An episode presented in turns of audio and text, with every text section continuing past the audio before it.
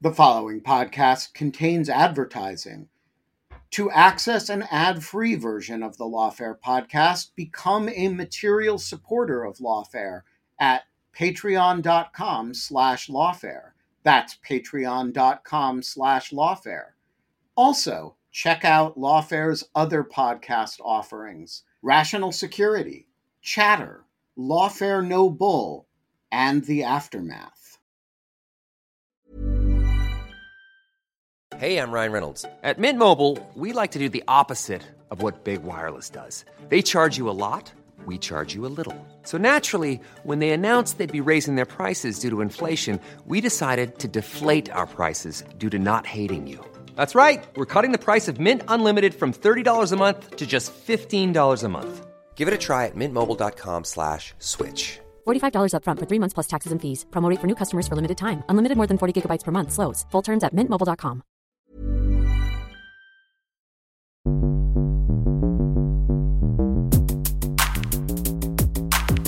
Welcome to Chatter. I'm David Priess.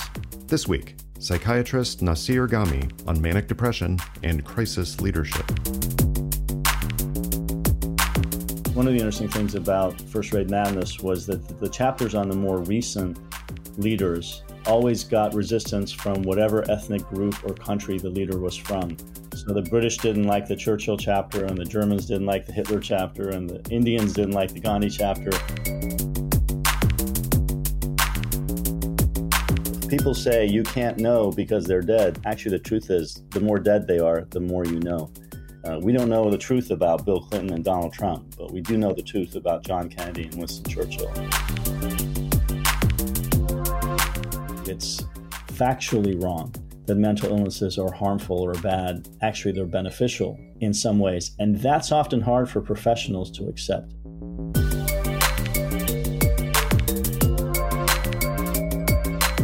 Nassir, welcome to Chatter. Thanks. Nice to be with you. You work at a, a fascinating intersection. Um, your expertise that we'll get into deals uh, in psychiatry, particularly with mental illness. And I still don't understand what, what the right term is now. Is it manic depression or is it bipolar or is it a combination of those depending on the circumstance? Right. Well, according to the mainstream of the profession, it's bipolar disorder. Um, mm-hmm. But the older term was manic depressive illness, which I actually prefer. Okay. Uh, and that's what I'm most familiar with um, as well. So uh, I hope I don't offend anybody by using one or the other. Um, but you've given me license to do so, and yes. no one is better prepared to do that. But the, the intersection that fascinated me was a few years ago, I came across a book you'd written called A First Rate Madness, in which you looked at the links between mental illness and leadership, especially crisis leadership. Mm-hmm. And, and that intersection of looking at mental illness and history uh, especially crisis leadership, is rare. Uh, but it does raise a few possible issues for just even looking at this topic that I'd like you to address. First, some people, particularly in the humanities, will doubt that there is such a thing as mental illness, uh, particularly in a way that can affect um, historical leadership type issues. Um, please debunk that for us. Why is that? Why is that wrong? Uh, well, there's a, a couple ways to, to, to, to get at that, but maybe it's the simplest way would be to say, I think most people would agree that mental illnesses happen in the general population, that there are people who have things like schizophrenia and mm-hmm. depression mm-hmm. and bipolar illness. Uh, and why would uh, public leaders, for some reason, be immune to that? They could have any physical illness that the general population could have. They could have sure. any psychiatric illness as well. So I think just as a kind of okay. logical point, uh, there's no reason why they couldn't. Mm-hmm. There's a related objection that any attempt to reconstruct mental illness um, before our own era involves backward projection, that we're, we're transporting into the past our own concepts and ideas. Um, why is that okay? Well, that's a a bigger debate in the world of um, history of medicine and and social sciences. Um, there definitely is a contemporary mainstream uh, conventional wisdom that you cannot and should not do that. Mm-hmm. Um, on the other hand, oftentimes the conventional wisdom is false. Um, and it kind of gets back to the first claim. If you if there are such things as mental illnesses, they're uh, created by God and nature, and they've always been the same. Mm-hmm. We may be interpreting them differently socially, but that doesn't mean they they didn't exist before. So, if we are correct with some of our current perspectives on some of these illnesses, then it's not wrong to apply it 100 years ago or 200 years ago because it will it will have been there at that time. Mm-hmm. If we are wrong about our current views, then then that is a criticism. But um, I think terms like manic depressive illness actually have been very well established for over hundred years. So applying them within the past hundred years is actually within the correct time frame in which they've been used. Interesting. Yeah, I think a, a parallel here that that I've thought about is fibromyalgia, which mm-hmm. is only in my lifetime that it's been an actual term and become a diagnosis, even though chronic widespread pain has been documented in the past. Uh, backward projecting fibromyalgia, right. as we'll talk about in many mental health issues as well, it, it depends on documentation. It depends on dis- vivid descriptions of exactly what the patient was was suffering. Um, but I understand that there are some people who would object to saying, well, Julius Caesar clearly had fibromyalgia right. simply because there are many people who went to school when that term was not even widely used. Yeah, that's a very good point because terms like that are extremely new. But uh, you will find uh, mania in ancient Greek uh, medical writings. The right. term exactly used uh, was used then. You will also mm-hmm. find melancholia, which is the older term used right. for depression. Uh, right. They weren't used exactly as uh, contemporary psychiatry uses some of those terms, but actually, I would argue that it's more likely that the ancient Greeks were right and contemporary psychiatry is wrong, for that matter. that's a good cell phone in some ways, but I'm glad glad you're on top of it. I found in some historical readings of uh, what I will still call the modern era compared to ancient Greece, but clearly before modern medicine truly developed, that melancholia and melancholy. I mean, you read about Lincoln, and the descriptions of his depression are much more often using one of those words, melancholia or melancholy, than mm-hmm. what we would use as a modern uh, phrase like depression. Mm-hmm.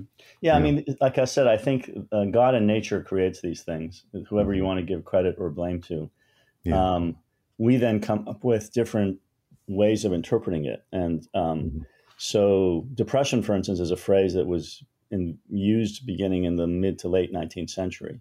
Mm-hmm. Uh, melancholia has a deeper tradition. It, the, the Latin phrase relates to the concept of black bile, and the belief was that there were four humors, and if you had too much black bile, you had this mm-hmm. sadness, extreme uh, depressive symptoms that we know about. Mm-hmm. Uh, exactly the same as we describe it now. They just had a different explanation for it back then. Absolutely. Well, a related objection to this intersection of uh, mental illness and historical crisis leadership analysis is that for many of these dead leaders, you don't have modern medical tests. You don't have the same level of record keeping that one might have now. Um, how can you diagnose a patient who is long dead? You know, um, as I got into this this work, it, it became interesting to me that the more dead they were, the better I could diagnose them. uh, in other words, the longer away you were from the patient, actually, the more accurate uh, documentation you could find to make diagnoses. Mm-hmm. Uh, in fact, I, have come up with a 50 year rule. I think 50 years is how long people need to be dead before we mm-hmm. can make accurate diagnoses of them. And that's because oftentimes with, political public leaders, their personal letters, their diaries, and mm-hmm. even their medical records mm-hmm. are um, kept secret, usually for about 50 years, in the interest of confidentiality, often of other people who are alive at the time. And then, depending on the family um, or the setting, they often are then made public. That happened with John Kennedy, for instance. So, John Kennedy's medical records were made public, uh, I think, in the 1990s, so 30, 40 years after he died. Mm-hmm. And it clearly states in his medical records that he was diagnosed with Addison's disease and had severe depression. And mm-hmm. it even says things like uh, uh, you find in, in his doctor's notes that he was treated with an antipsychotic. Well, if people say you can't know because they're dead, actually, the truth is the more dead they are, the more you know. It's the living people who hide their records. Uh, we don't know the truth about Bill Clinton and Donald Trump, but we do right. know the truth about John Kennedy and Winston Churchill and Abraham Lincoln. That's a good point. And it makes me think there's almost a sweet spot in history. So it's not necessarily the longer ago they died, the better the result, because there's diminishing returns after a certain right. point because of the mists of history, the lack right. of record keeping, right. fires that have burned down libraries and archives, and houses that held letters. But maybe that sweet spot is the 18th and 19th centuries where we have enough records on enough prominent people that you can do some of the research you did Whereas I think it would be hard to find, you know, the Roman Emperor Aurelian uh, to to have any robust sources that help us.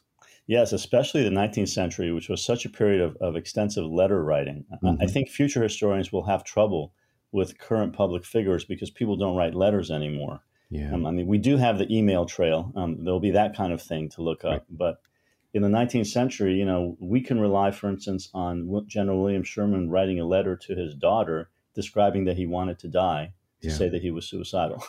And mm-hmm. that's the kind of documentation we have. Absolutely. And now, yes, you're right. We have emails, we have, in theory, texts. Um, um, but obviously, a lot of texting apps now deliberately do not keep the messages, and future historians and medical researchers will be scratching their heads. Um, right. One other objection, if you will, that relates to this. Um, you described what seems counterintuitive that it might be easier to do some of this work with someone who's 50 years dead than someone who's alive or recently passed. Um, and that that shocks some people's expectations because a popular conception, perhaps a misconception about psychiatry is it's all about laying on the couch and talking about your feelings. And if you can't do that with a patient, you can't really understand the patient. Um, and I think that bleeds into the the objection that comes from the association of modern psychiatry with the legacy of psychohistory, particularly Freudian psychoanalysis, um, which obviously has some issues looking back. Um, how can you assess psychiatric conditions without falling prey to the the worst excesses of Freudian psychoanalysis and its interpretations? Yeah, um, well, I think that's a very good and and informed question. Um, there are two ways of doing psychohistory, in my view. There's a traditional way, which is Freudian, like you said, and that's most associated with people like Erik Erikson, who in the 1960s, you know, um, he I believe he got a number of book awards uh, and certainly um, best-selling results from his work in psychohistory. A book he wrote on on Martin Luther, uh, another one that he wrote on Gandhi. Um, and that was the way it was done from the 1940s, 50s, 60s, really until the 1990s, 2000s, and still is done that way by, by many psychoanalysts who are psychiatrists. Mm-hmm. I'm not a psychoanalyst, and I practice the second kind of psychohistory, which I, I may have invented for all I know. I call it Kraepelinian psychohistory, uh, and mm-hmm. and most people won't know who Kraepelin is, but in psychiatry, that's that's the issue. There are two more. There's more than one way of doing psychiatry, mm-hmm. and there are non-Freudian ways. Tell us a bit about about Kraepelin so that yeah. we have a foundation for that and, and we're all a bit smarter. Sure. Yeah. Um, so he was a German psychiatrist, contemporary of Freud, a, a little younger. Around 1900 was when he most was most active. And uh, in contrast to Freud's views, which are well known about psychological causes of mental illness, his view was that mental illnesses were uh, the severe ones, like schizophrenia and manic depression, were biologically caused. In fact, he's the person that defined the phrase manic depressive illness the way we use it now and described the, the concept, as well as schizophrenia. Very influential in psychiatry, much, much more so than Freud uh, for most of the first half of the 20th century. Unfortunately, since Germany was the leading um, light of psychiatry eh, before World War II, it suffered, of course, with its association with Nazism, and, and most of the leading German academics became not, had to be Nazi party members or uh, uh, loyal to the Nazis. And after World War II, Kraepelin's ideas declined mainly because of that political and social change. Uh, and they somewhat got resuscitated in the late 20th century in, in psychiatry, and, and some of us use those views. So the approach that he takes is not at all about sitting on a couch and talking about your feelings. It is right. no different than going into your primary care doctor's office and getting a physical examination about some signs and symptoms and then making a diagnosis. The difference is the exam- examination is not physical but psychological. Um, and basically, um, the way you make these diagnoses has to do with not just the symptoms that a person, for instance, has depressive sadness or that they're manic and hyper energetic, mm-hmm. but also uh, a couple other variables that are independent of their symptoms. You don't even need to, to be with the patient to know these things. One of which is genetics, for instance, that they have family members who also mm-hmm. have the condition. Um, or family members who committed suicide. You can di- diagnose that by going to to the local government office. Mm-hmm. You don't need to be with the patient for that. Um, another v- variable that validates, we call it validating the diagnosis, is the course of the illness, meaning what age did it start? How long yeah. does it last? Does it get better or not? Again, these are things you can know by hospital records or by some external information. So mm-hmm. those other sources are just as important as the symptoms that the patient says he or she has. And that's how we make those diagnoses in this Kraepelinian, more scientific way, as opposed to the more more theoretical and speculative Freudian way. And, and, that's how I avoid that. What I would agree is a, a problem with the psychohistory that's very speculative in mm-hmm. the Freudian sense. Let me follow up on a couple of points there to make sure I understand right. So you're looking at obviously symptoms, and that's that's huge. Um, but you mentioned you're also looking at other factors like genetics. Mm-hmm. Um, now we actually have some pretty robust genetics in ways that were unimaginable 100 years ago but but you can look at family histories even of long dead people to say mm-hmm. did they have family members who were documented of having the same symptoms and had similar courses of illness or treatments that were effective or not um, the course of the illness is it fair to say that if someone has a severe depressive episode um, but it does not recur mm-hmm. that that that that is indicative of something other than what you would diagnose as manic depression. Absolutely. So, for mm-hmm. instance, if if Winston Churchill had never had depression in his life, mm. and suddenly at age 55, 60, when World War II was about to start, he became depressed, uh, that would not be evidence that he has manic depressive illness. But the mm-hmm. fact that he had it when he was 30, uh, long before, and he was doing fine in his political career, and he had it you know multiple times between then and the mm-hmm. and the war and he had it 10 years 20 years after the war as well all that indicates this recurrent course of the illness which is classic for manic depression and and am i right that you know within a, a reasonable range that the the typical course of manic depressive illness that there, there is that onset in the 20s or 30s is yeah. common and if someone were to develop what otherwise looked like manic depressive illness, but its onset were in, let's say, the 60s, mm-hmm. that y- you would you would be looking at some other things because that right. is not typically what we would call manic depression. That would not be manic depression. Now there are other causes of depression. Mm-hmm. Uh, mm-hmm. sometimes people have like mini strokes that cause depression. Sure. That will happen more at that age. But uh, what we're calling manic depressive illness, and the, because of the way that illness is defined as mm-hmm. beginning in your late teens, early 20s, maybe in your 30s at the less, at the latest. If it doesn't start then, then it's not manic depression, and that shows you how important the course is. You, you don't right. even need to be with the patient in a way to know that. That could be documented other ways. Fascinating. Um, and and the other one that you um, mentioned, and I recall, is you, you actually can look historically at the treatment um, not that someone in 1800 was diagnosed with what we now label manic depressive illness, mm-hmm. but what were they treated with yeah. and was it effective or not? And if that if a treatment actually worked, you can almost backward look at it and say, oh, that probably was manic depressive illness because it did respond to this intervention. Whereas it's probably more the opposite, right? There are so many interventions that were attempted that did not help or, in fact, made it worse, as we'll talk about, and that can also be indicative.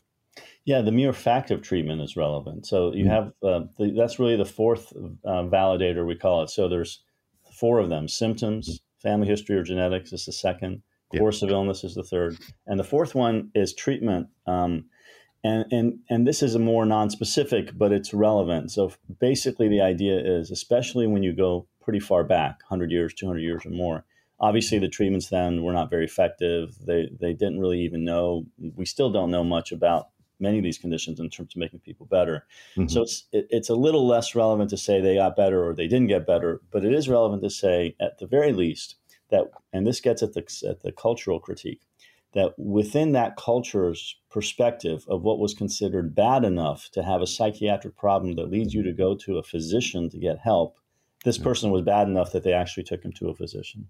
And that applies, for instance, to Lincoln in the mid 20th century. Well, that's a good point because we can't expect that in any culture, uh, you know, going back before recent decades, you're not going to be looking for doctors who were prescribing lithium because right. it wasn't a, it wasn't known, it wasn't yeah, a thing. Yeah. So you have to be looking for just the fact of seeking treatment and receiving right. it. Right. Okay. Well, this is all in a sense background for for the main the main point, which is your your thesis, which I understand uh, was quite controversial when you posed it, but it's it's fascinating, and you bring the receipts to back it up, and we'll talk about some of those receipts in the cases of crisis leadership historically. But you make the point that the best crisis leaders are either mentally ill or mentally abnormal, whereas the worst crisis leaders are mentally healthy. Uh, tell us how mental illness, specifically manic depressive illness, mm-hmm. is beneficial for crisis leadership in a nutshell. So, manic depressive illness means having either depressive symptoms and being slowed down or having manic symptoms, which is the opposite, being sped up and, and more active, energetic.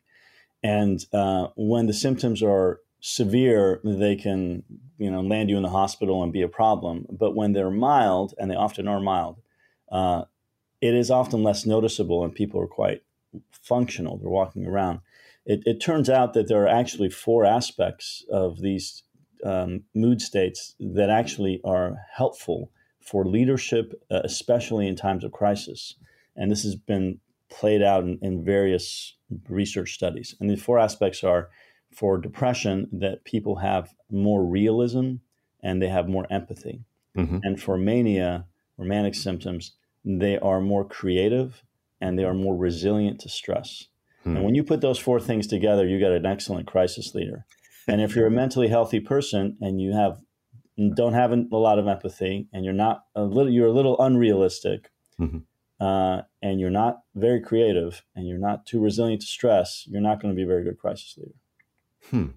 And let's play the opposite of that during non-crisis times when you're looking for a right a steward, an administrator, a, a, manager of normal processes and range of activities, someone who has, in a sense, does not have the upside of high creativity, um, extensive realism, and empathy, or you know.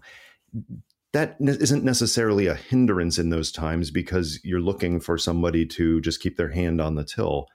Um, but but your point is that during a time of of crisis, it's more useful to have those traits.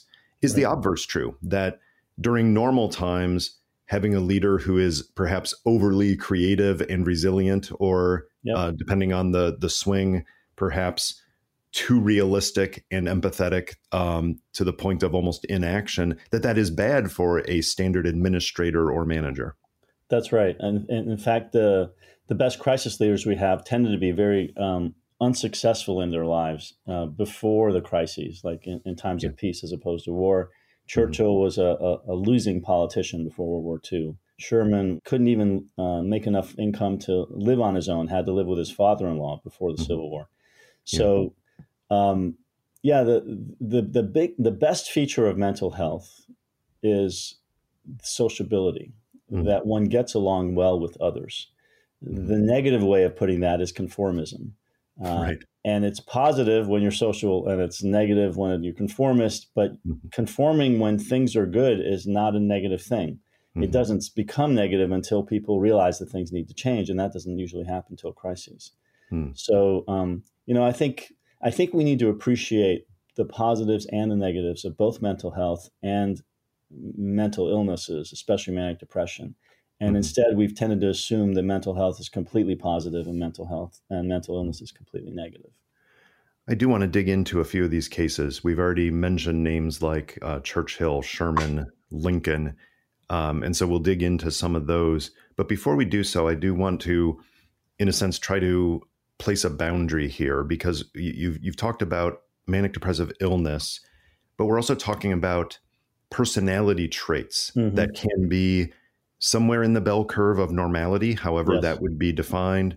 But but they get to an extreme, and perhaps you do get some of the benefits of excessive creativity and resilience that can come with um, what you would call more of a manic personality, but not someone diagnosed as a manic depressive. Yes. Um, do you see that there, they, there has to be a threshold crossed for good crisis leadership, or can somebody who is simply on that side of the bell curve be be useful if they have slightly greater realism and empathy, or slightly greater yes. creativity and resilience? Yes, uh, I'm so glad you asked that question because this is a key point that that's not appreciated usually because contemporary psychiatry doesn't actually look at these um, mild personality traits. Yeah. Um, so you don't have to have a lot of these traits to have the benefits. Everything gets magnified in the crucible of leadership, especially political and military leadership, especially times of war or political crisis. So if you're a little bit unrealistic, that could be the difference between going to war and saying there are weapons of mass destruction and there aren't. You, you don't have to be extremely unrealistic; just a little bit's enough. Um, so uh, the that the, the manic symptoms can be part of your personality and depressive symptoms can be part of your personality so that you're all the time a little up a little energetic a little hyperactive workaholic uh, usually funny uh, some it comes across as charismatic because you're highly sociable when you're a little high energy manic as part of your personality and mm-hmm. the opposite for the depression. You're more introverted as opposed to extroverted. You're slowed down. You, but you can be very thoughtful and, and you can be very insightful as well mm-hmm. uh, on the depressive personality. It turns out that people who have manic depressive illness in between their severe mood episodes are in these mild personality traits all the time, about 50% of the time they are. Mm-hmm. And they have relatives who are like that a lot. And, and oftentimes they won't have, the relatives won't have full blown mood episodes. They'll just have the mild symptoms as their trait. Hmm. And so they don't really get diagnosed. It's not really a problem. They're just hyper and oh, very productive all the time. Uh, for hmm. instance, if they're a little manic, they can be very well rewarded for that. In fact, I think it's true that not only political military leaders, but all kinds of successful people, businessmen, entrepreneurs, academics, writers, artists, musicians, etc. There's a very high prevalence of this manic personality, of mild manic traits all the time, which is what drives them and makes them so productive and creative. And and mm-hmm. um, and uh, also, though, besides that being beneficial uh, with the traits we mentioned, someone can have the full blown illness as well and still yeah. have the benefits that we mentioned. So it works both ways, and that's why I say. Mm-hmm not just mental illness, but also mental abnormality. And by that, I mean these personality yeah. traits that you just mentioned. And to what extent, uh, again, in a general sense, before we dig into uh, case studies, to what extent does treatment reduce those benefits, right? Because if you are suffering from manic depressive illness at a severe stage, um, for your own sake and those of others, you you want treatment, but does a very effective treatment, in a sense, bring that back to a normal place where it is, in effect, uh, less useful for crisis leadership? That's a good question. Um, we don't really know the answer to that because people mm. haven't been thinking about it this way. Yeah. Um, I will say that about a, a 10 years ago or so, when I published First Rate Madness, and I was, and, and I still am clinically active, uh, and at the time I was seeing plenty of patients. Uh, some people started coming to me, often entrepreneurs in high tech, uh, after having read the book and said, you know, I never went to a psychiatrist before because I didn't want to get treated because I I had a sense that these this they didn't call it mania, but the mood symptoms they had they were having were beneficial to them in some way. Hmm. But they were also problematic in some way. For instance, you know, often you have insomnia or you can't yeah. focus well, you can't get distracted you get misdiagnosed with adult ADD. Um, you have anxiety and you get diagnosed as having anxiety disorder. Those are all side effects in a way of the manic personality. Uh, we call it hyperthymia, the term for manic personality. And um, it's not in the official DSM system of psychiatry. So these people don't get diagnosed with it. I'm, I'm one of the few people that talks about it. So some of these folks came to me and were willing to get treatment at that point. And what's interesting to me that it was exactly because once we I put out there that it's beneficial to have these traits, that's when people are willing to get help. And yeah. it's not to get rid of the benefits, it's to right. appreciate the benefits enough that when you try to help a little bit by maybe just rounding the edges of the traits a little bit, right. um, you, you, you keep most of the benefits and you get rid of some of the, the drawbacks. That's, that's interesting because people who have not had mental illness themselves or had it uh, with someone in close to them in their family or friend network, I think there is this impression of all or nothing that if there is mental illness, people will conflate something like a, a sociopath with a manic depressive person and see, seeing it all as mentally ill needs to be fixed. And your approach seems slightly different, uh, which I, I think makes sense, which is no, there are some uh, conditions, some personality tendencies, perhaps, but even in the case of a diagnosed illness, where you're not trying to reverse the person, you're you're trying to treat the illness, um, but you're but you're not trying to change everything about the person and and mm-hmm. what makes them who they are. Yeah, and you you aren't trying, and you can't actually. I always tell people good news is our drugs don't work very well, so they're not going to actually going to change you that much. Uh, they, they may work for the severe symptoms actually, mm-hmm. but they don't work well for the mild uh, personality trait symptoms. That right. they do help, but they don't not in the sense of right. Personality is not something you take away; it's mm-hmm. always going to be there. So yeah. all you can do is round the edges, is the phrase I use, is to right. to to smooth things off a little. But you're a person who's manic all the time, hyper has hyperthymia will mm-hmm. always be that way. They might be just a little less, uh, but well, you don't you don't change them as a person at all with these. Understood. Let's let's dig into a couple of cases here um, and bring out some traits and characteristics that I think many of our listeners know about one or more of these individuals, but certainly not of all of them. I, I learned a lot by looking at the the medical history that you gathered on some of these people. Um, let's start with with Churchill, and maybe we'll start with more of the what we would call the depressive side uh, benefits of manic depressive leadership, uh, the realism and empathy part. You cite Churchill as somebody whose uh, realism connected to his manic depressive illness um, was probably crucial for his leadership during the Second World War, uh, but also, and in less detail, some of his uh, failures in leadership up to that point during less crisis oriented times uh, may have been very much related as well. So, describe Churchill in terms of those symptoms, genetics, course of illness, the kinds of things that help you understand why it is fair to say what Churchill was suffering from and then how it applied to his leadership.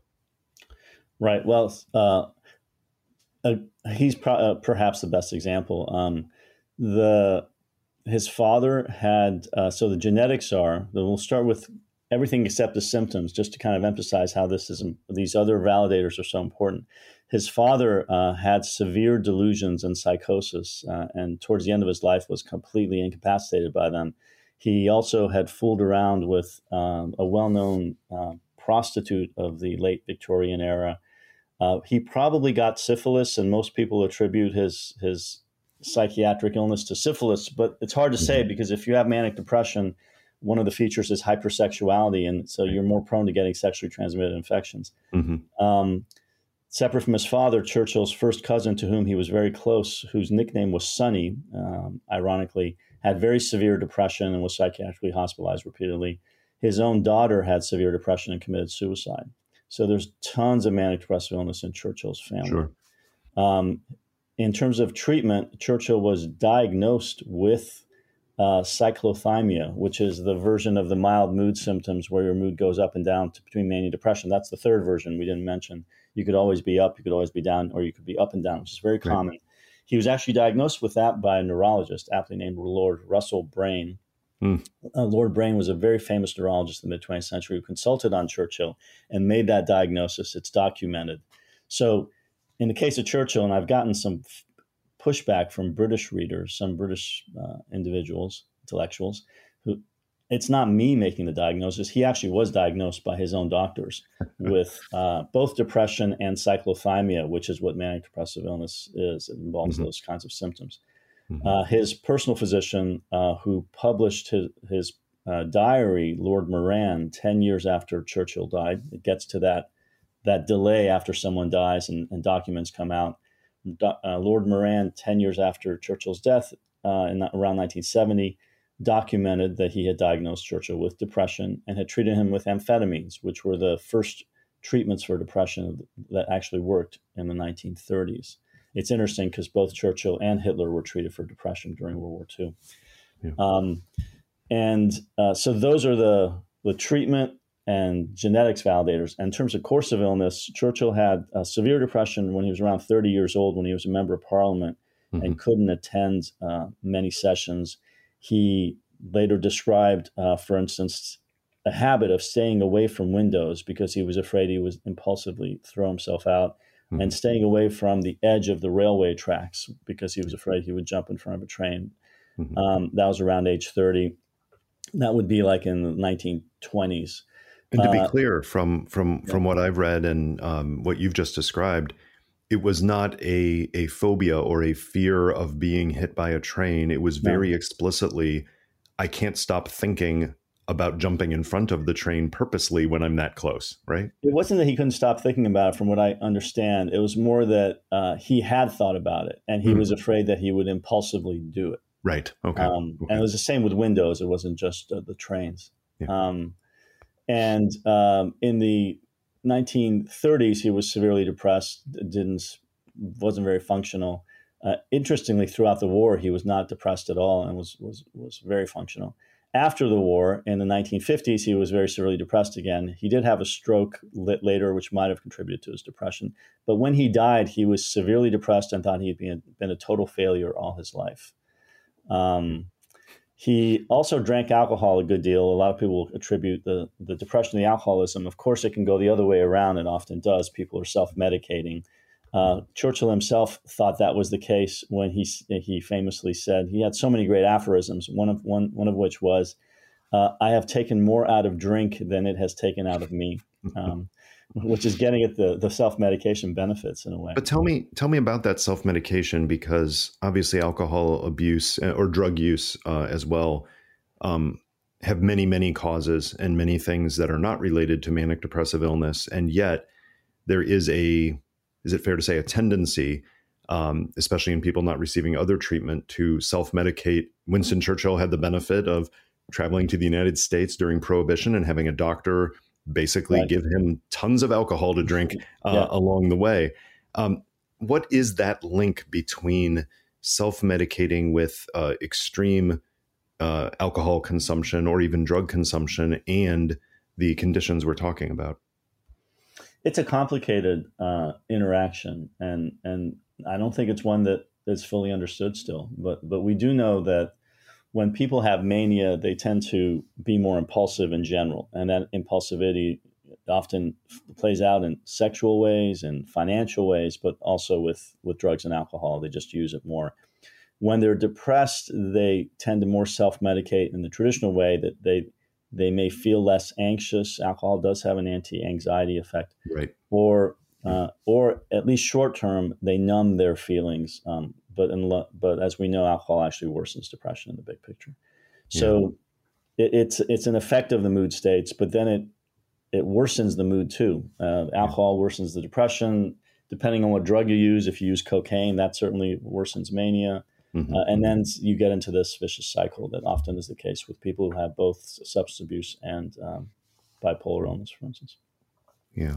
So many of the things you just described about Churchill are eerily parallel for Abraham Lincoln. Now, Abraham Lincoln, we don't have the same um, the same density of family history because we just know less about mm-hmm. his his family. But there seem to be some cases.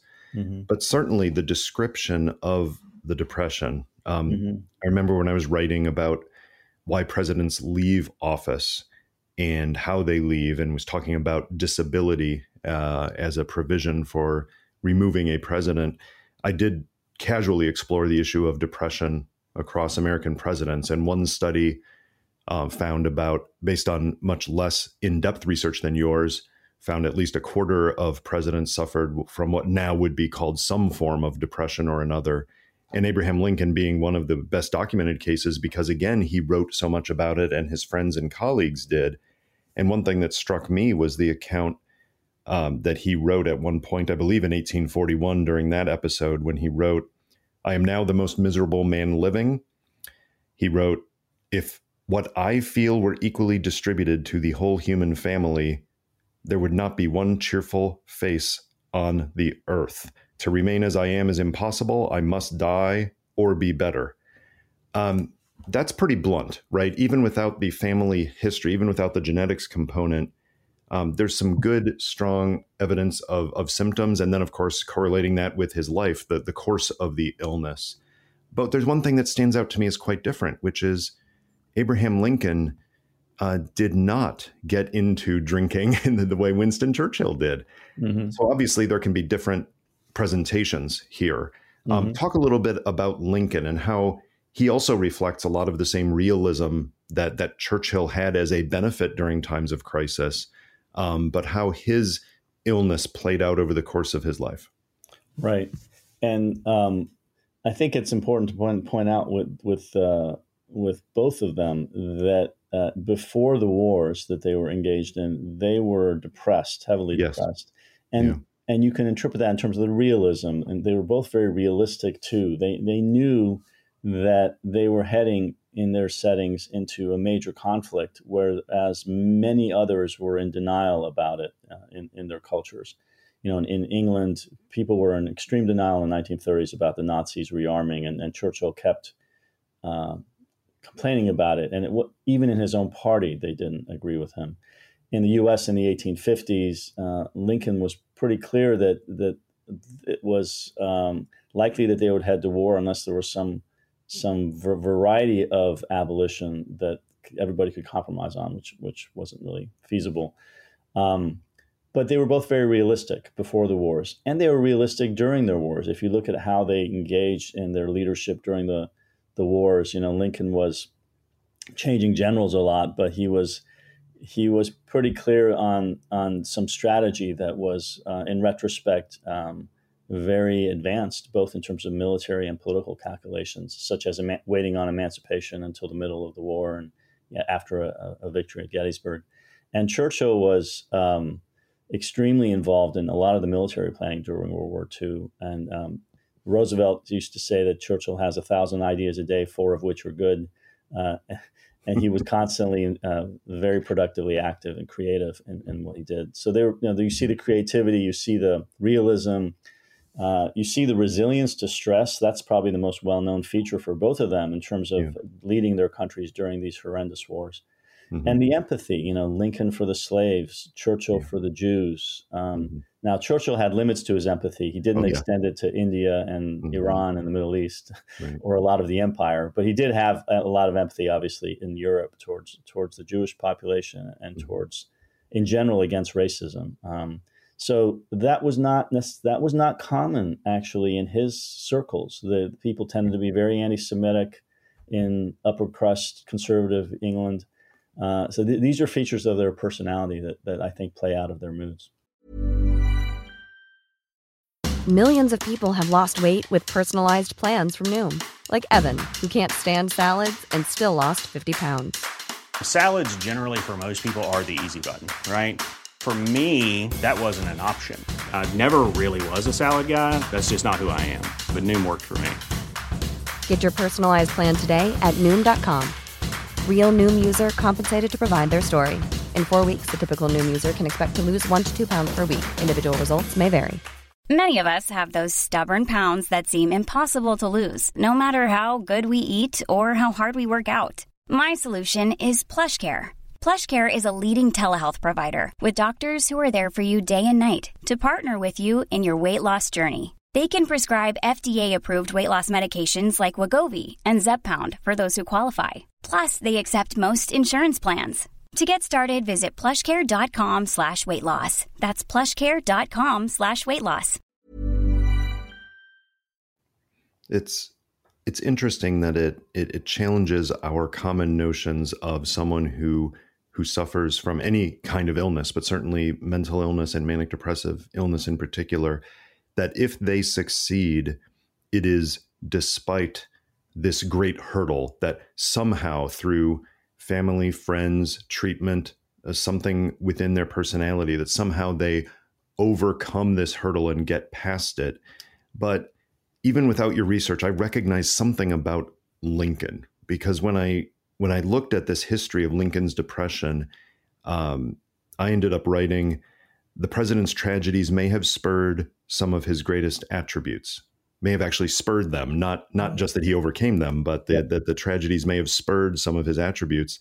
Uh, lincoln silently suffered yes but that torment powered his legendary persistence and compassion.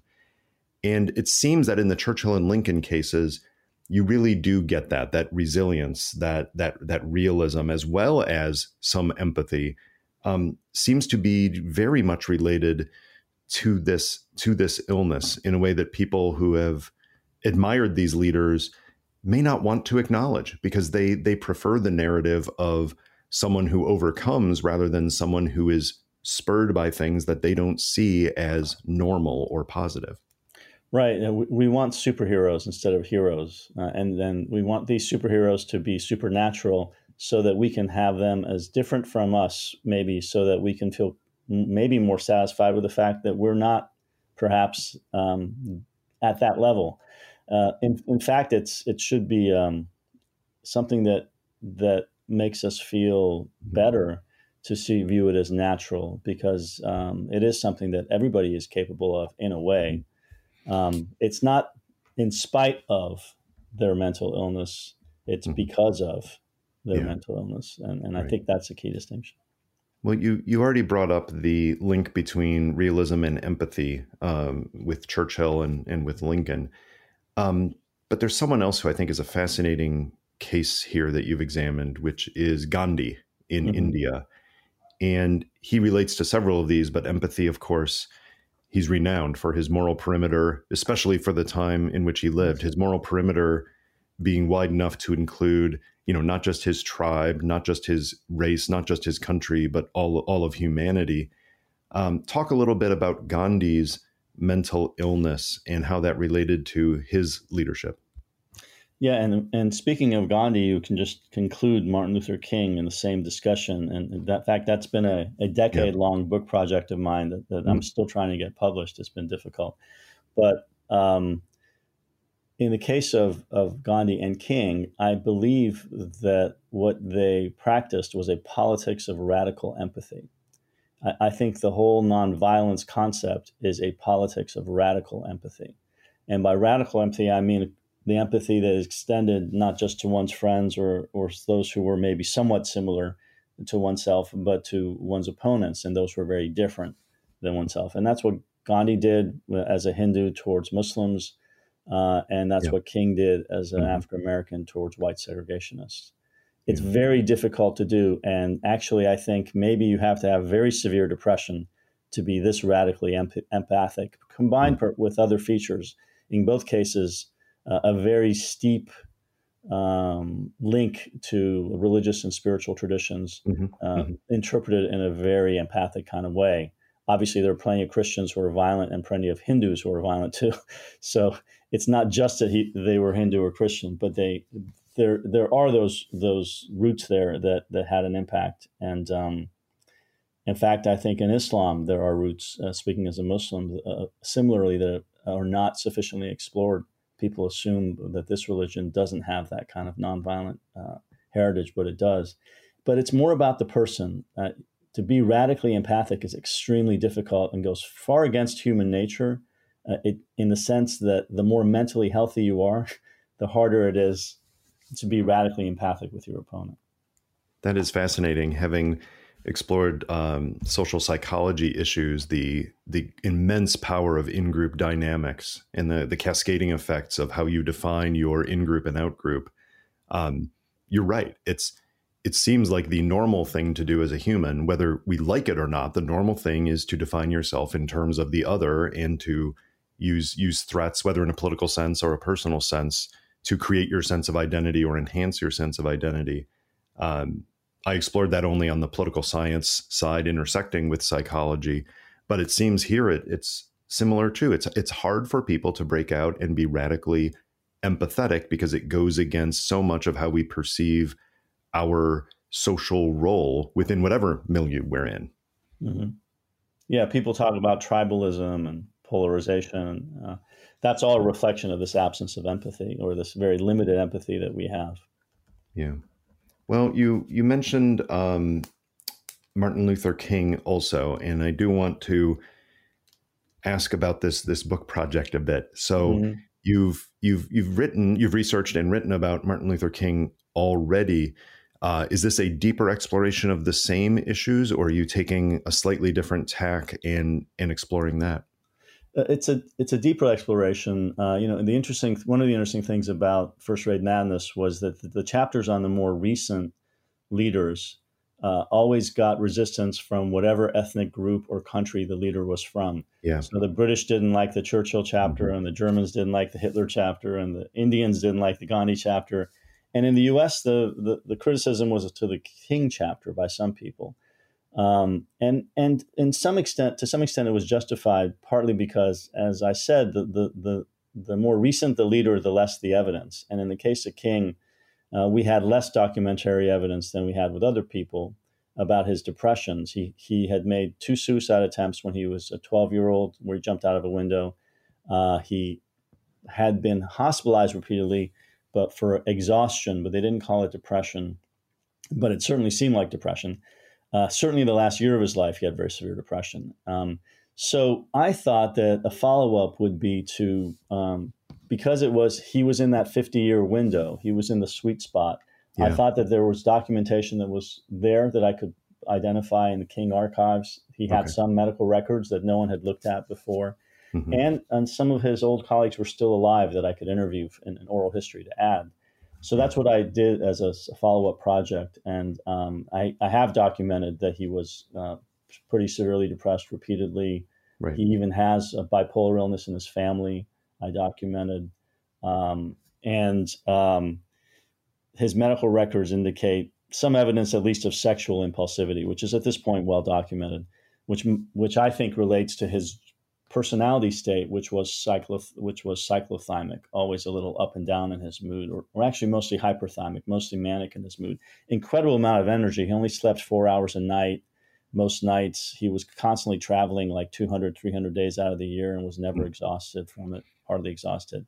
Uh, he was an incredibly energetic person. It doesn't come across when you see him talk, but when you interview people who knew him, uh, it comes through. The other reason I, I, I, did that project was I wanted to link this this this kind of nailing of the diagnosis of manic depressive illness for Dr. King mm-hmm. to the concept of the politics of radical empathy as the psychology of nonviolence, and that's what half of my book is about. Okay. Is about how the whole civil rights movement was about involved appreciating this kind of psychology mm-hmm. of of why why one should be nonviolent.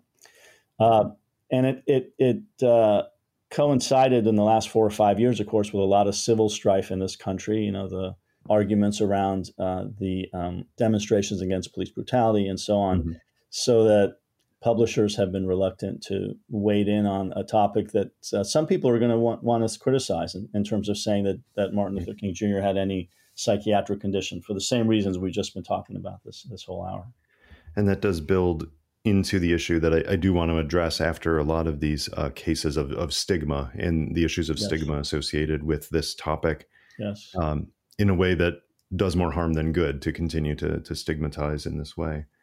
Yeah, you know, um, the there's a there's a I have in in the hopefully upcoming King uh, book on Dr. King uh, that's also just about the civil rights movement. I have a chapter on other civil rights leaders uh, who had psychiatric illness, um, mm-hmm. specifically manic depressive illness. One of whom, James Bevel, was actually very severely manic depressive and was hospitalized. He was one of mm-hmm. King's top aides. There are some people that are relatively unknown outside of the world of civil rights historians. There was a young student leader from mm-hmm. Alabama who had severe bipolar illness, was delusional at one point, got hospitalized, and eventually committed suicide. Hmm. And in the case of that that young leader, uh, towards the end of his life, when his friends were trying to raise funds to to help support him, uh, they sent around a circular that I found in an archive uh, where they commented. It's just a, it's just a small comment was that he represents the loneliest minority of all, meaning African American and mentally ill. And uh, and that's, that's, a great that's a great line. It might be a great book title. That's the title the of the chapter, minority. "The Loneliest Minority of All." Wow, yeah. that's stunning. Yeah. Well, we've we, have we have talked a bit already, Nassir, about the um, what I would call the, the, the depressive side, if you will, the realism and empathy traits, but the hyperthymic traits of creativity and resilience, I think, are worth exploring here. Um, you really dug into the history of of General Sherman and mm-hmm. the fascinating, not only General Sherman and the contrast between his what I'll call regular times failures and then his crisis um, amazing creativity and success uh, with, with, some downsides. Um, but also the contrast with McClellan that you, you, you actually have a natural case study in a sense right. of, of people facing similar circumstances with very different personalities and in the case of Sherman different uh, uh, mental illness.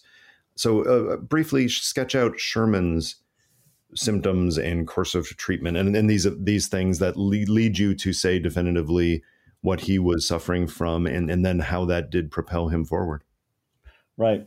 Well, Sherman was documented in, in by uh, contemporary news reports, reporters who would talk to him and so on, where he would be highly talkative. He, he, he talked a lot, talked very fast, and he was always nervous and fidgety and restless. Uh, he was a very energetic man. Uh, he, he didn't sleep much and, um, and very active. Uh, and these are all manic symptoms talking fast, moving fast, having high energy. And that's what the manic symptoms are that are mild and part of your personality, which, which in the psychiatry literature of the past has been called hyperthymia or hyperthymic temperament. Uh, so when he was um, in the march to Atlanta and, and Georgia and the South, uh, he when he was being interviewed, he was in in that usual state of his, um, and um, I think that that that's the kind of state that this that uh, may be related to creativity. You know what he did with um, the march on uh, through the South in 1864 was a highly unconventional military move that was um, widely criticized at the time. And the only reason he was able to do it was because Grant, who himself had depression and alcoholism, um, gave him permission, uh, and Lincoln gave Grant permission. Um, but uh, later military tacticians have looked at it and, and, and, appreciated its its audacity. But mm-hmm. basically, he cut all his supplies and took his army into the South, which no one ever did throughout the war. No one ever cut their supplies. Mm-hmm. And then the plan was not to face the opposing army, but just to destroy as much of the countryside as they could, partly to uh, reduce the supplies to the Southern Army, but also to reduce their morale and and his focus on the psychology of war, on, on psychological morale, was also something that no one else had done. Uh, he has a phrase where he says something along the lines of, "I wanted to follow them into the recesses of their hearts and make them fear and dread us." He's talking about the civilian population. So yeah. this was also the beginning of modern total war, where the war is no longer the traditional Grant versus Lee and the armies as gentlemen directly rushing at each other but it's about getting the whole society uh, involved mm-hmm. in, in a positive and negative way. The negative, obviously, is, is civilians are innocent, which is what Sherman was so criticized for by the South. But the positive is it's true. It wasn't until you broke the back of civilian morale that the Southern Army started um, weakening. And his march through the South, his burning of the countryside, his burning of Atlanta, all the time avoiding any direct conflict with the Confederate Army, which was constantly following him and trying to engage him. Uh, ultimately, that's what uh, led to Lincoln's reelection in 1864. That had a huge psychological impact in the North as well, in terms of right. support for the war, which had been hmm. decreasing. And if that had not happened, if Lincoln had not been reelected, and McClellan was his was his opponent, if McClellan had been elected, he would have made peace with the South. That was his policy. Yeah. Uh, so it was really Sherman who won the Civil War and who turned the tide. And that was a lot of that was, was because of his manic uh, creativity. I want to say one more thing, just briefly. There's a new book coming out called Bipolar General by Gregg Martin, who's a Iraq War general, just came out. And he was one of the leading combat commanders in the in the Iraq War about 15 years ago. and he later had a full blown manic episode and was had was removed from command, had to retire. Now he's on lithium and is doing great. And as and I've gotten to know him, and his history, his personal history, was exactly the same. Uh, I've called him the Sherman of modern times because he had the same hyperthymia all his life before the Iraq War, which was very successful. Got a PhD at MIT, rose up the ranks at the military, uh, and was very successful during the war. But after the war, he, he had his crash. Um, so this this uh, story with Sherman, I think, is actually very common, uh, perhaps among military commanders in particular. And it may help, as in this case, it may help to have knowledge of this case may help other people who are resisting seeking treatment, seeing it that it will be some kind of a, a mark against them to actually say, no, this this is something that my successes are partially due to this, but there are ways that I could manage things better. Yeah, it's important because as General Martin's approach in, in right now is especially in military circles to try to address this stigma, this discrimination. I mean, we know about PTSD, and I think that's mm-hmm. good progress, but we don't really understand. The culture has not gotten its head around mania mm-hmm. uh, and manic depression. And uh, the the issue, you know, there are all these benefits we've talked about, and I've never I've never uh, tried to downplay the negatives. The negatives include that if you do have mood temperaments like mm-hmm. uh, hyperthymia or, or cyclothymia, you are at increased risk for severe depression and mm-hmm. severe mania uh, at some point in the future. And that's exactly what happened to General Martin. Got it. And that's what happened to Sherman, too. Sherman had very severe depression after World War II, by the way, after the Civil War, I should say. A lot of people wanted him to run for president, and he, yeah. he wisely never did. And he's the guy who famously said, you know, if nominated, I will not accept. If elected, I will not serve. he was very clear. Um, then that was partly because he probably knew that in a non-crisis setting he wouldn't function well. Yeah. He he was very severely depressed towards the end of his life. Uh, his son also had probably severe depression and was homeless mm-hmm. actually most of his life. So he he he didn't have a very happy life in a personal mm-hmm. sense. No. I do want to um, talk about the contrast between John Kennedy and Adolf Hitler. I mean, there are many mm-hmm. contrasts between John Kennedy and Adolf Hitler, but in terms of the importance of treatments and how they matter. So I'm going to put mm-hmm. a put a hold on JFK for now, even though he is a great case of what we're about to talk about, mm-hmm. which is the the the crisis need of resilience. Mm-hmm. Um, so let's focus on FDR instead, because I think he also characterizes resilience really well. A lot of people yeah. who have a casual understanding of FDR probably don't realize the extent of of his uh, mental illness challenges. So, can you describe that a bit for people? Because that's something that has not been publicized right. as much as some of the others we've talked about. FDR is, is I think, a, there's work that could be done there and maybe should have been done 50 years. The 50 years for FDR would have been the 1980s when people were around who still knew him. Um, int- very fascinating. And, and, and my hypothesis is, is, is what, I, what I've written in First Rate Madness, which is that he clearly had a major effect of polio, which he got when he was 39 years old. He was right. rather old for getting polio mm-hmm. in the uh, after World War One. During World War One, up to that point, in his early 30s, he had been a highly successful upper class uh, mm-hmm. person who was rising up the ranks politically and was Secretary of the Navy uh, for Woodrow Wilson. Mm-hmm. And everybody expected that at someday, you know, he would potentially become president. Right. But then he got polio, and then everyone thought, "Oh well, his career is over." Mm-hmm. Uh, and he uh, he had been elected governor of New York um, before then, I think. Mm-hmm. Um, and then he basically, or maybe he was governor when he got it. I can't remember, but he went into a five to ten year period of of of, of being kind of reclusive. Uh, mm-hmm. And essentially, he was in Warm Springs, Georgia, trying to recover as well as he could from the polio, but he had to remove himself from public life, and people thought his public life was over. This is through most of the 1920s. Yeah. Um, and then the Great Depression hits, and then he runs for president, uh, or maybe he ran for governor first and then ran for mm-hmm. president. Um, and people were surprised that he came back into politics with his wheelchair after polio. No one had ever done anything like that.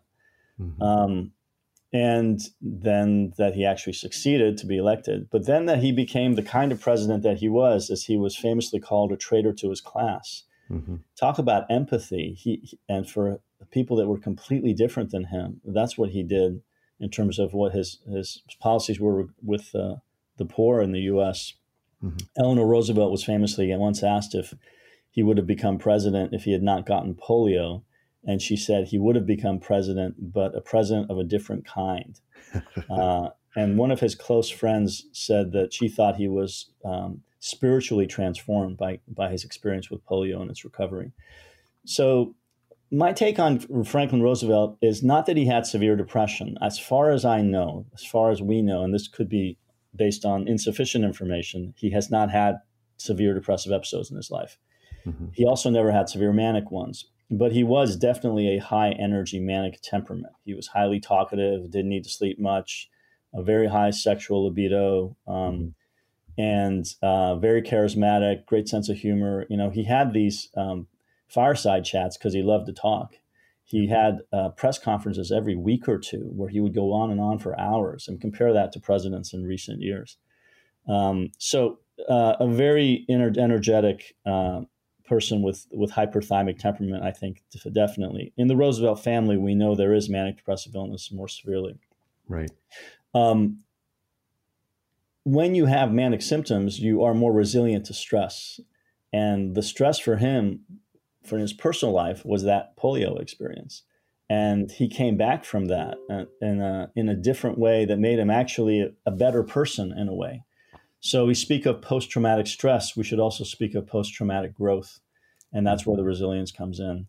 And then that played out in his later life, of course, with his, with resilience to stress, with uh, the two biggest uh, crises of the 20th century that any president faced the Great mm-hmm. Depression and World War II. I don't think there's anyone that exceeds Franklin Roosevelt in his success in terms of crisis. Mm-hmm. It's great to hear you talk in such detail about everyone from, you know, Sherman to Churchill, from Lincoln and Gandhi to FDR. So um, you're a renowned psychiatrist. You you've done so much clinical work, but so much research uh, in that field, and then applying it to history.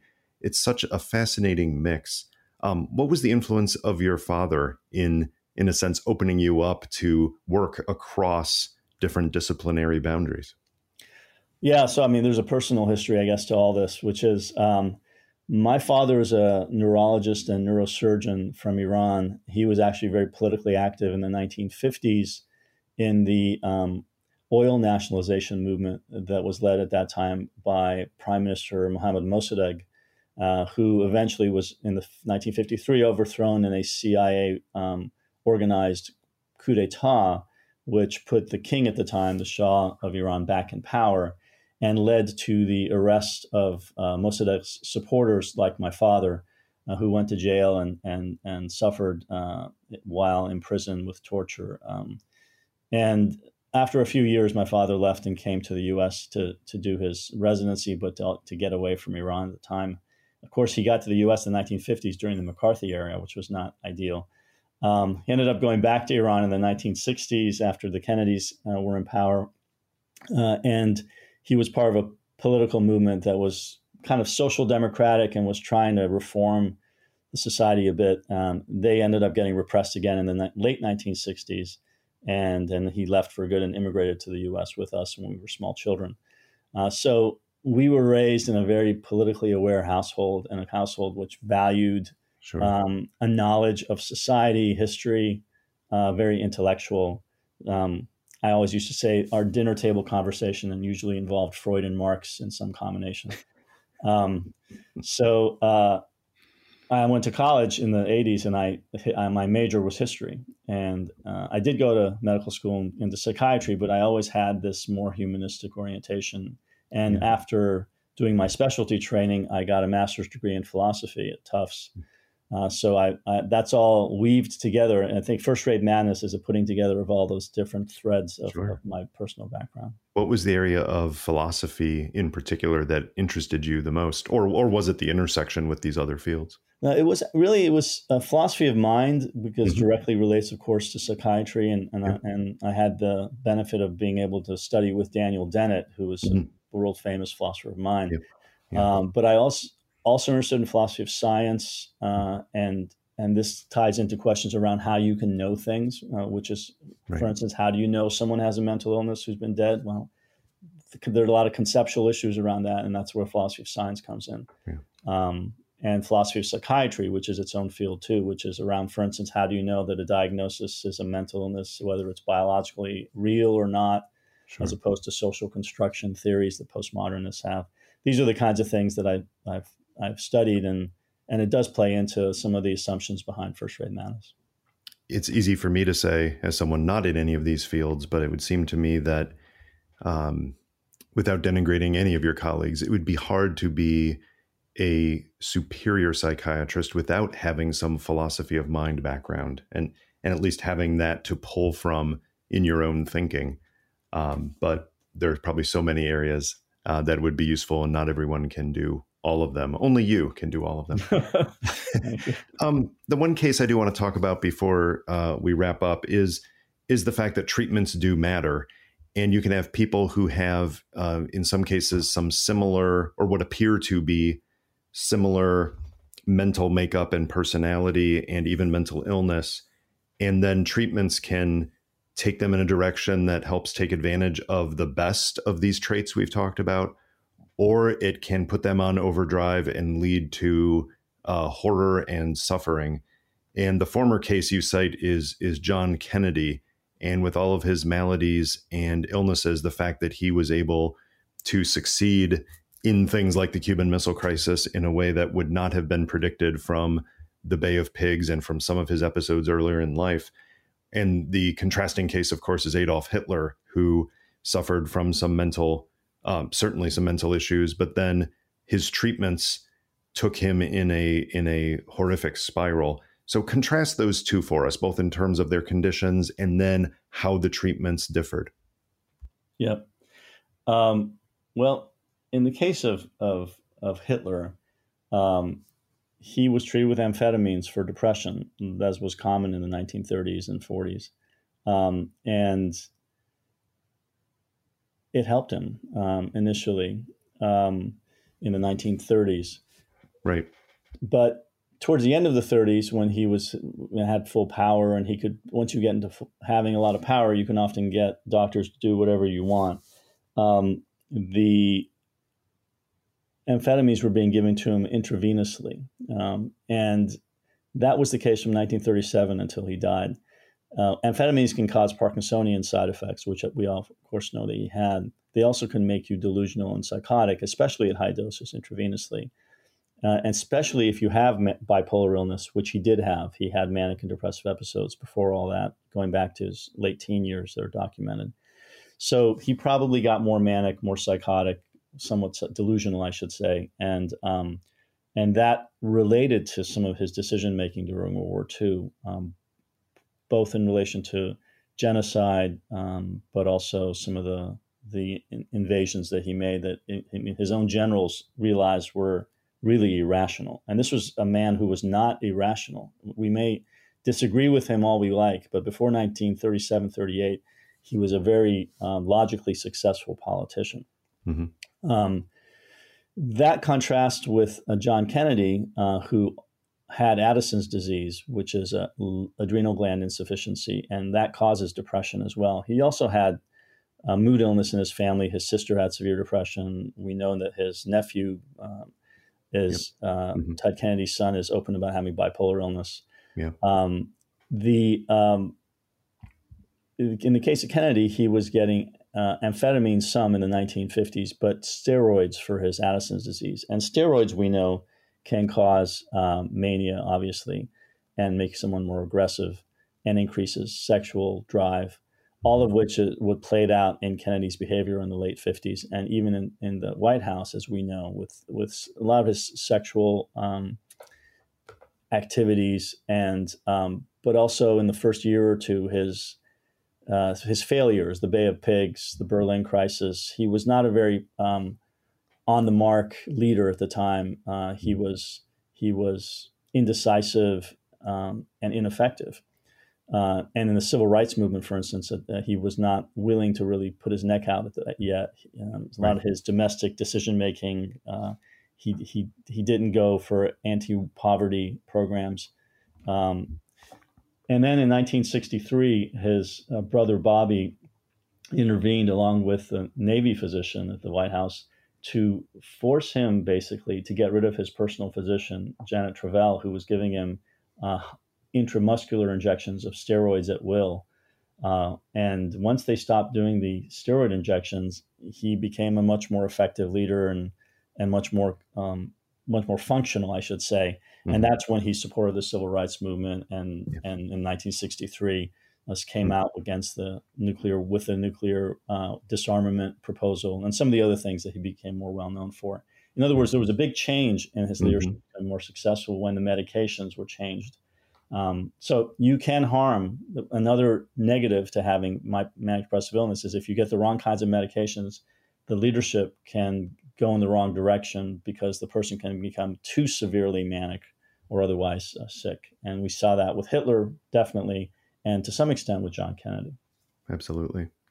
Well, I do want to bring up one um, controversy within the profession. Um, when I told a colleague of mine that I'd be speaking with a uh, psychiatrist about political leadership, uh, he immediately said, Well, what about the Goldwater rule? And m- most of our listeners will be familiar with it, but for, for those who aren't, it's the idea based on some people who spoke out against candidate Barry Goldwater in 1964, I believe, um, that the so called rule says that it's unethical for psychiatrists to offer professional opinions uh, unless they've conducted examinations and been granted proper authorization as a way of avoiding, in a sense, applying mental illness diagnoses to political candidates in the current day.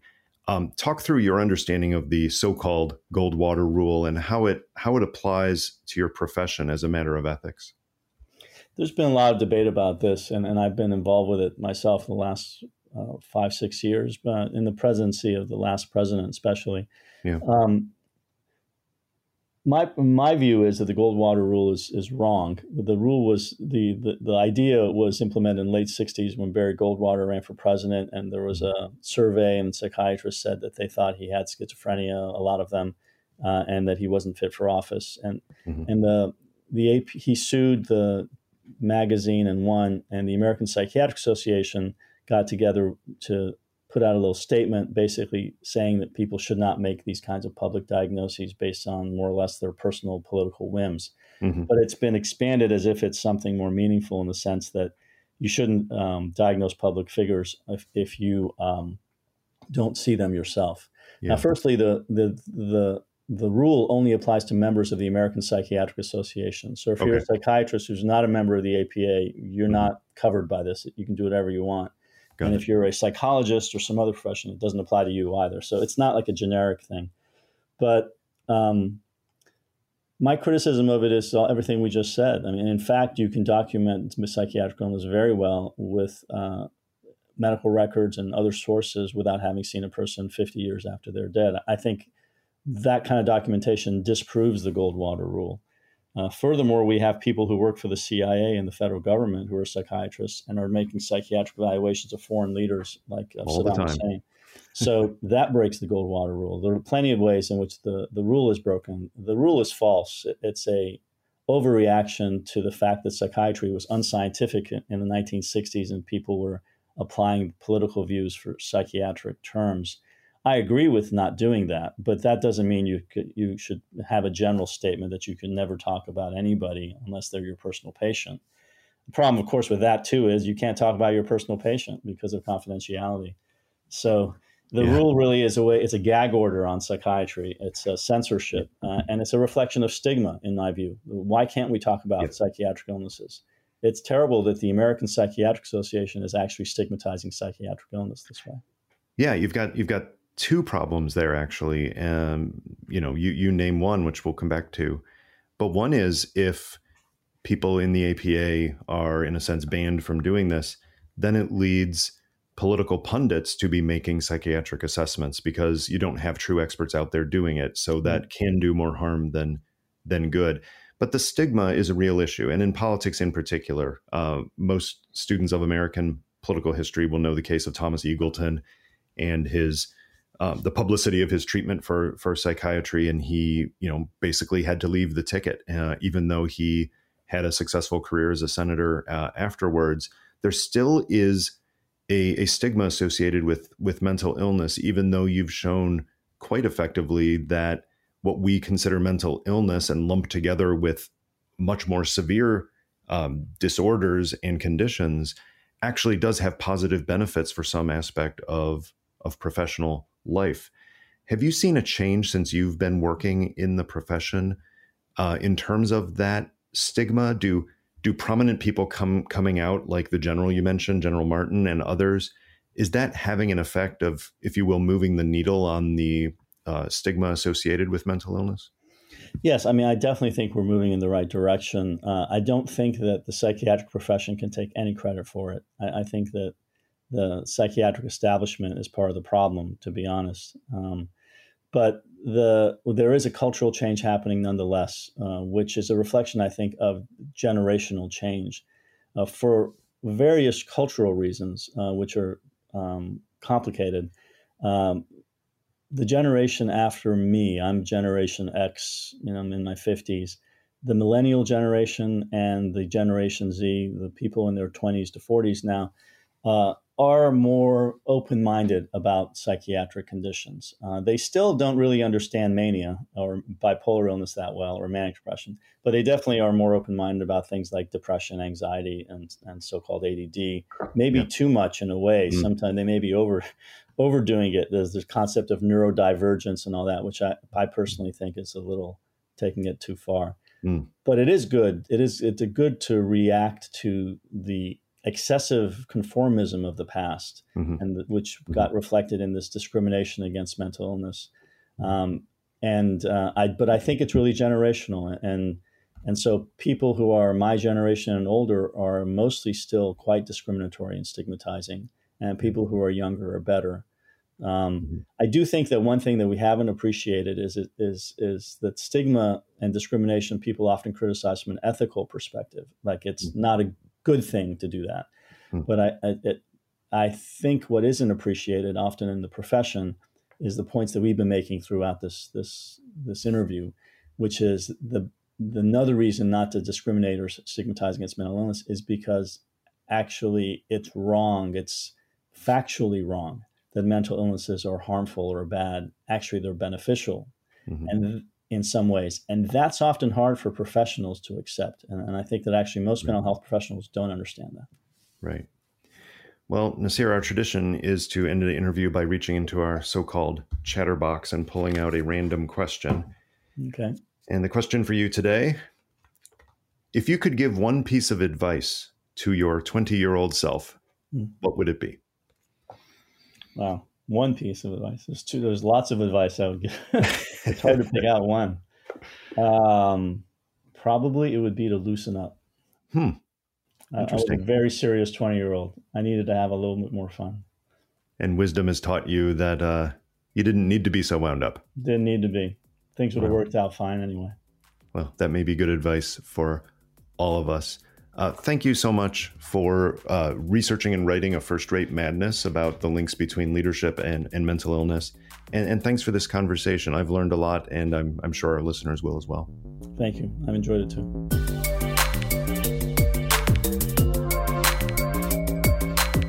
That was Chatter, a production of Lawfare and Goat Rodeo. Please subscribe to the podcast and find us on Twitter at That Was Chatter.